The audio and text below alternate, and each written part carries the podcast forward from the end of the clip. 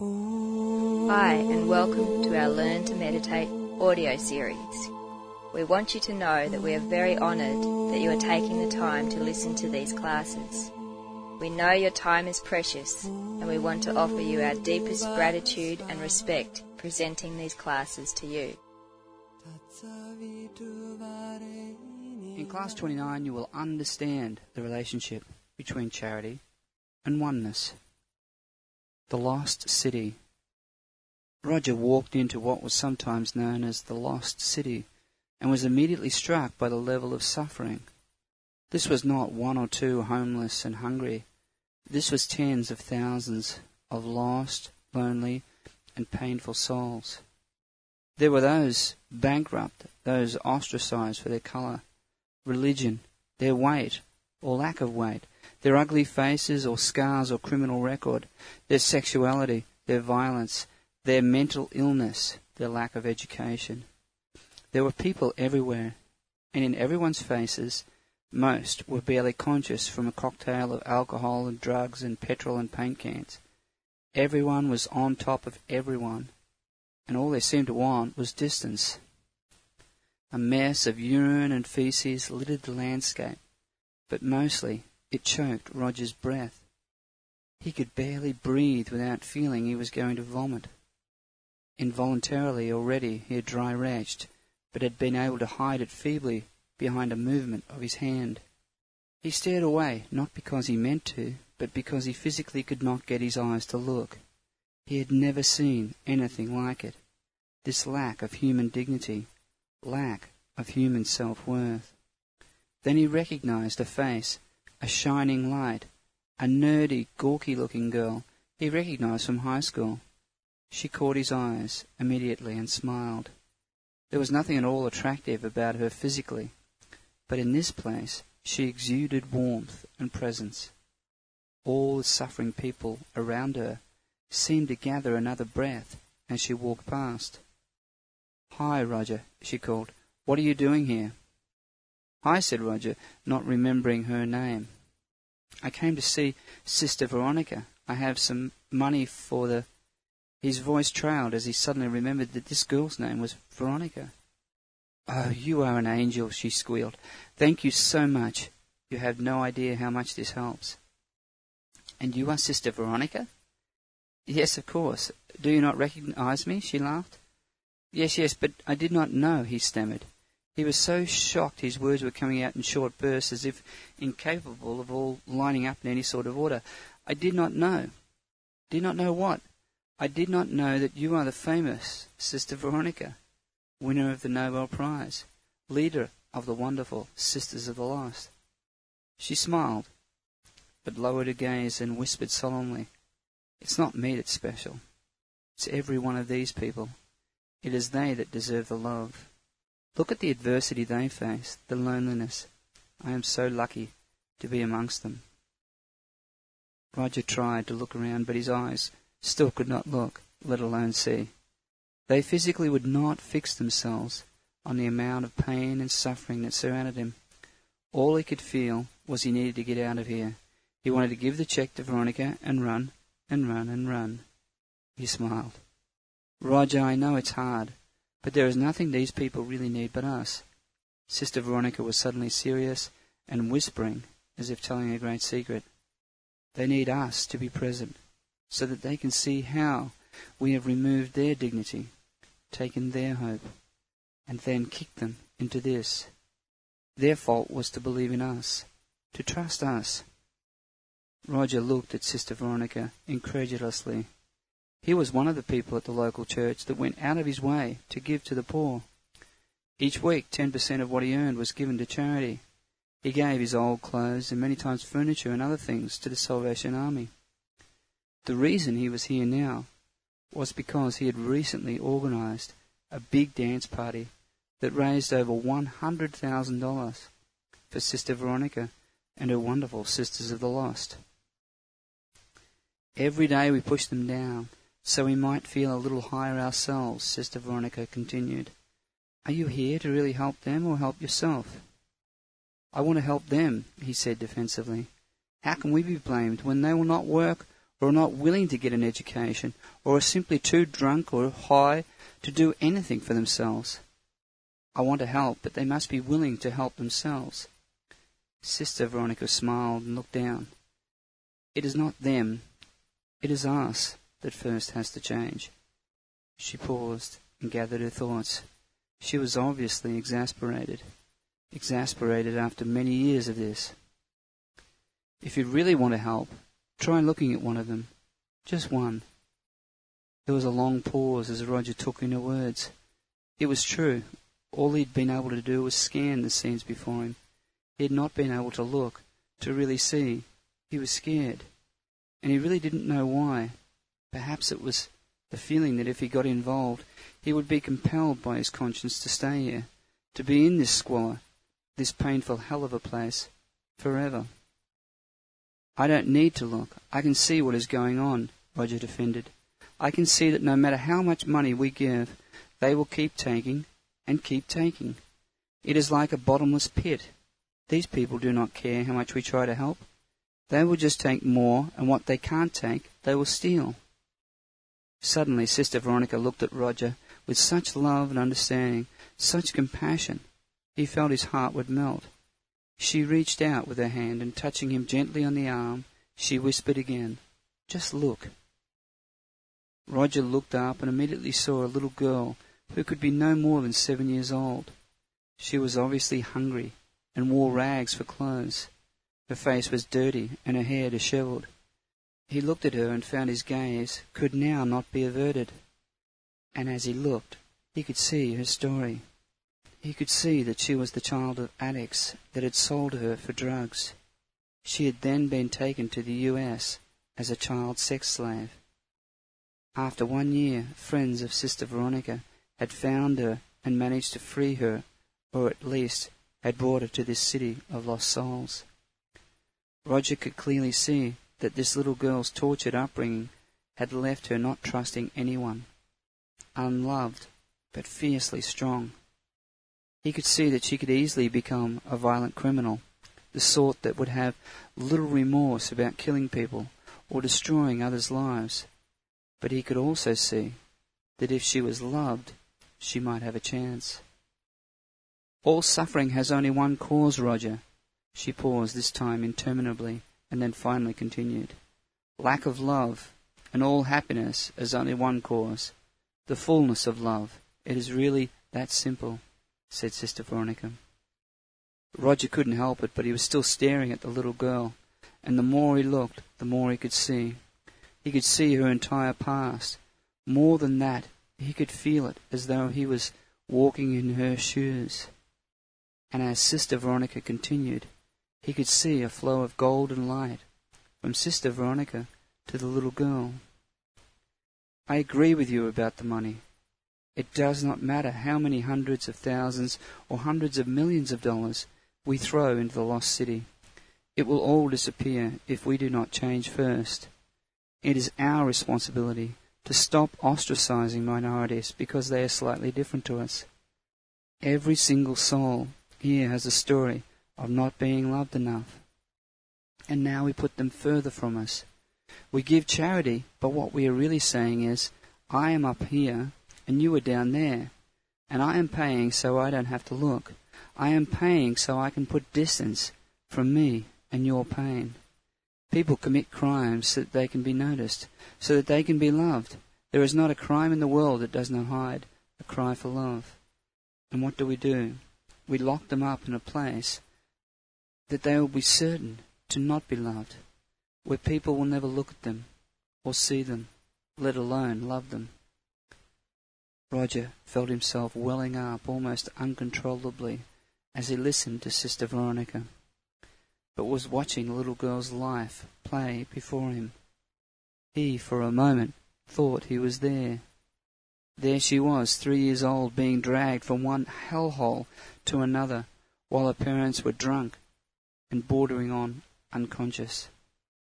Both parents had been victimized as children, both inextricably drawn to each other.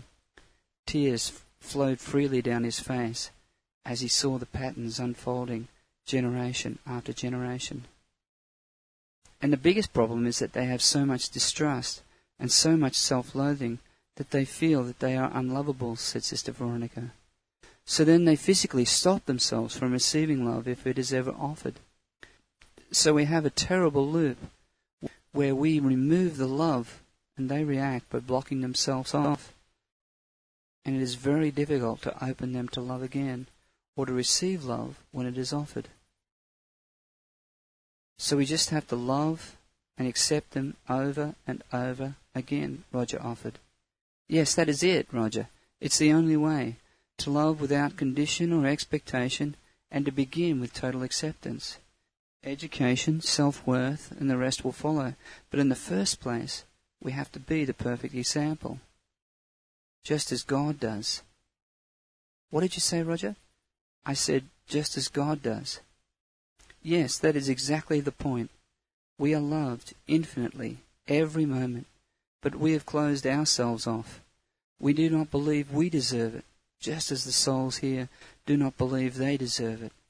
But in reality, we are all supposed to be having a great time, to be in heaven, and we would be if we could open ourselves to the love that floods us at every moment. Roger couldn't believe it, but suddenly he could smell flowers. He found himself looking around the lost city and staring at every face and seeing the stories, the painful stories. But in this moment, all he could feel was love, as though everyone was loving him, and he was loving them, as though it struck him suddenly he was in heaven. What a perfect place, he thought to himself. What a perfect place. And as he looked back to Sister Veronica, he realized how she was able to be smiling, to be happy in this city of lost souls. This was her heaven, a place of repair, surely, but she was so perfectly suited. He saw her radiant smile and love flowing from her to every person in this place. With her they had found a measure of acceptance, a measure of love that they could open to. They trusted her, and she gave them dignity and respect. And he realized that for every one person here, there was at least ten others that had been freed by Sister Veronica's love and had now begun to help in their own ways, some directly with her, but many more in their own families and communities, offering and receiving love with abandon. Roger could see a tidal wave following this beautiful soul, and he marveled at the effect one Sister Veronica, just one soul, could have by engaging in the flow of love with so many others. Thanks so much for everything. I will be back, he said. No, thank you, Sister Veronica smiled. You probably don't realize it, but that was much more powerful than all the money, all the charity that you and your friends have given in the past. Roger gasped. She was right. He knew it. Now it's for him to change, just as it is for each of us. We each must see, must each walk in another's shoes, must each engage in the flow of love with no conditions or expectations. We will not hide ourselves from each other, but we will all be found inside the hearts of us all.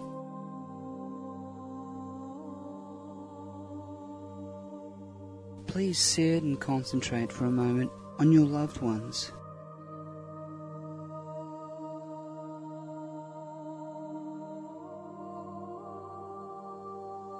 Bring an image of them to your heart and offer them the purest and sweetest love you can imagine, without expectations or conditions, just your heart full of love.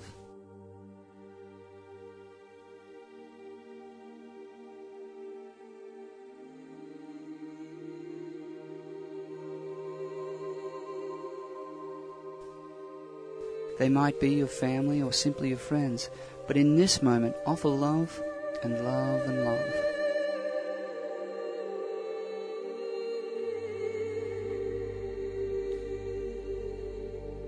Feel them deep inside your own heart, as though they have an existence within you. And realize that they do, and you have an existence in them.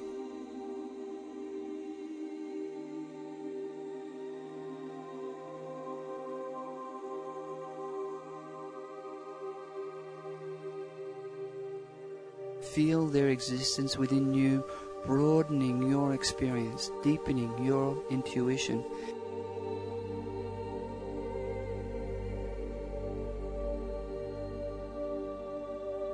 Inspiring a wider and deeper vision.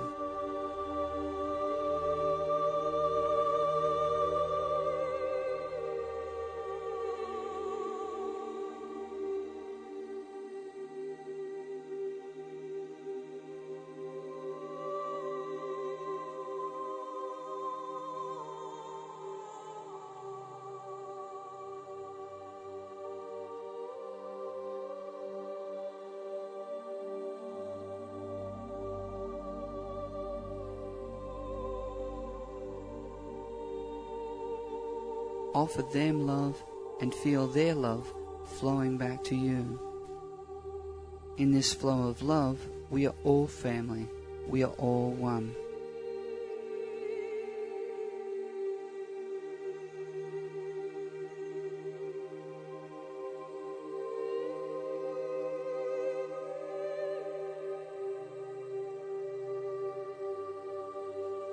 Feel how you are expanded by your oneness. Feel the peace and lack of fear.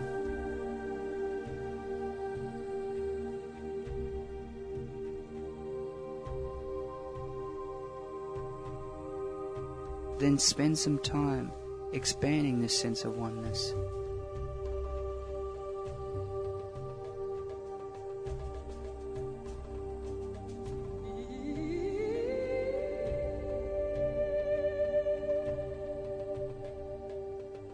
Expand your heart to encompass friends and acquaintances.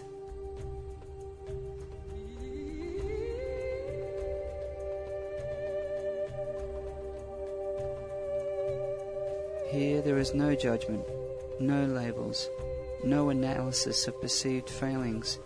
Here we are all family, or deeper still, we are all one.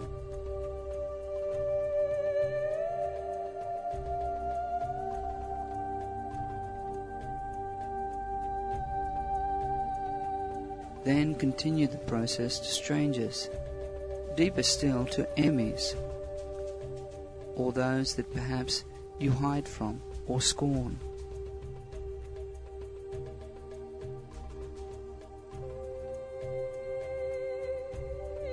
Feel how each of these people expand you, and realize that you will not be complete, not be perfect, until there is room in your heart to be one with everyone and everything, even those that you presently judge to be repulsive.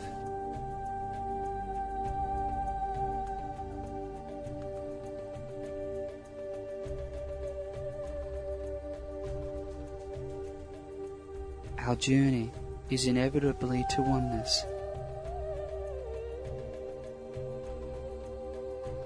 We are all family.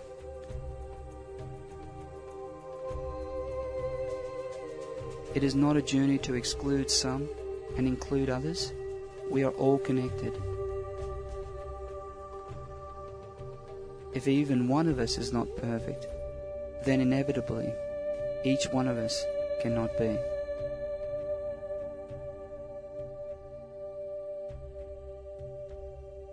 Spend time here in this oneness and be the inspirational catalyst to all of your brothers and sisters in the universe.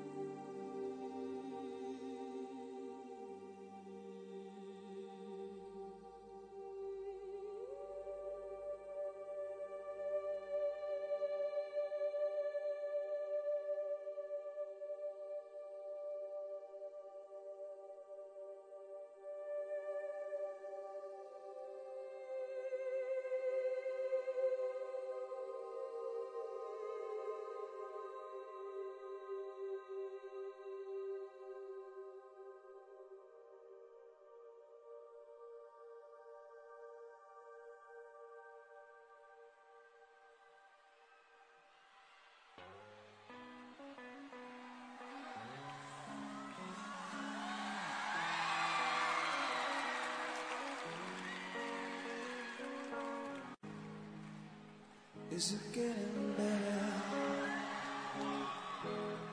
Or do you feel the same? We'll make it easier on you now. You got someone to blame. You say one love, one life, but it's one need.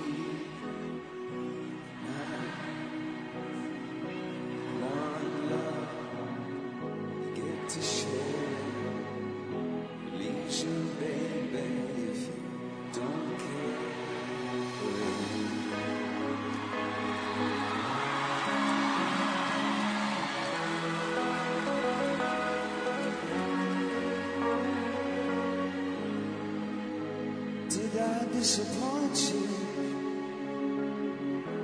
leave a bad taste in your mouth.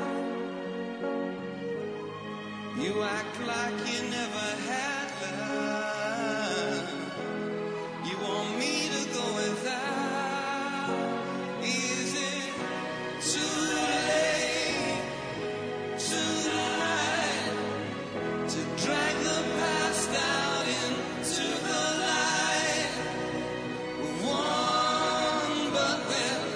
the same way to carry each other, carry each other. Whoa.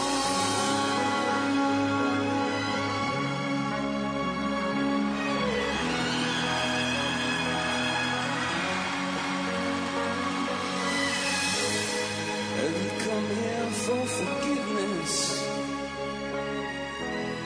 Have you come to raise the dead?